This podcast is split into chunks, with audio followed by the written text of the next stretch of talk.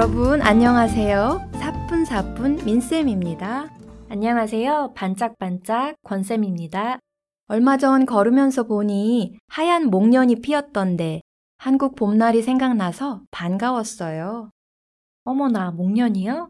저도 목련 좋아해요. 영어로는 매그놀리아라고 하지요. 네, 봄이 오는 걸 먼저 알려주는 꽃 중에 하나지요.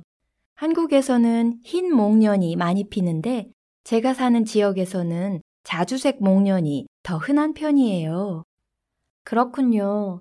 한국은 겨울과 봄의 기온 차이가 심하지만 3월쯤 되면 날씨가 많이 따뜻해지죠. 봄 기운이 돌면서 햇살이 따뜻해지면 두꺼운 겨울 옷을 벗어 던지고 싶잖아요. 그렇죠. 그런데 이제 봄인가 보다 하고 방심했다가는 큰일 나는 추위가 있지요. 아, 꽃샘 추위 말씀이시군요. 네, 꽃샘 추위 때문에 고생한 적이 한두 번이 아니에요. 맞아요. 보통 3월부터는 날씨가 따뜻해지니까 사람들이 가벼운 옷을 입기 시작하죠. 그러다 어느 날 갑자기 기온이 뚝 떨어져서 겨울 같은 추운 날씨가 계속되잖아요. 짧게는 3, 4일, 길게는 일주일 넘게 가기도 하고요. 꽃이 피는 걸 샘내서 오는 추위라고 해서 꽃샘추위라고 하죠. 네, 일찍 피었던 꽃들이 얼어붙고 눈까지 오기도 해요. 따뜻하다가 갑자기 추워져서 그런지 정말 겨울보다 더 춥게 느껴져요. 맞아요. 꽃샘 추위는 한국의 독특한 봄 날씨예요. 여러분도 3월 초에 한국으로 여행 가시면 봄인데 왜 이렇게 추운 거야? 이런 말 한 번쯤 들어보실 거예요. 그러니까 그 즈음 한국을 여행하시려면 따뜻한 옷도 꼭 챙기셔야 해요. 꽃샘추위 때문에 고생하지 마시고요. 또 3월이 되면 어떤 모습을 볼 수 있을까요? 음, 한국은 미국과 달리 3월에 새학기가 시작돼요. 그래서 어린 자녀들이 있는 가정은 한창 분주하지요. 그렇죠. 대부분 학교가 3월 2일에 입학식을 하지요. 맞아요. 한국은 대개 1월이나 2월에 졸업식을 하고 3월에 입학식을 해요. 네. 졸업식과 입학식은 세계 어디서나 사람들로 붐비는 풍경이지요.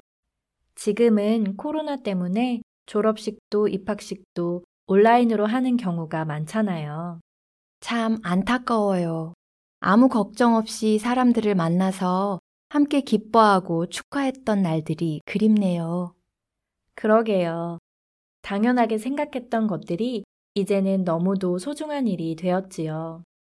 다시 예전으로 돌아가면 더 깊이 느끼고 더 자주 사람들과 나누어야겠다는 생각이 들어요. 맞는 말씀이에요. 그런데 민 선생님, 봄나무에 피는 꽃들은 잎사귀보다 먼저 나오는 거 아세요? 아, 그런가요? 네. 봄나무에 피는 꽃들 한번 떠올려 보세요. 잎사귀는 없이 꽃부터 핀다니까요. 정말 그런 것 같네요. 목련, 벚꽃, 살구꽃 모두 꽃잎이 떨어진 다음에 잎사귀들이 나오지요. 겨울이 지나가고 있다는 것을 꽃들이 먼저 알려주려고 그러는 것 같아요. 고마운 꽃나무들이네요. 우리도 힘겨운 시기를 지나고 있지만 희망을 잃지 말아야겠어요. 네. 청취자 여러분들도 새봄 같은 희망 꼭 간직하세요. 그럼 여기서 우리 청취자들이 꼭 알아두면 좋을 단어를 살펴볼까요? 오늘은 방심, 샘내다, 입학식 이렇게 세 단어를 골랐어요. 방심, 샘내다, 입학식. 이 단어들의 뜻과 예문은 아래에서 확인하시고요. 저희는 또 다음 시간에 유익한 이야기를 가지고 찾아뵐게요. 안녕히 계세요. 안녕히 계세요.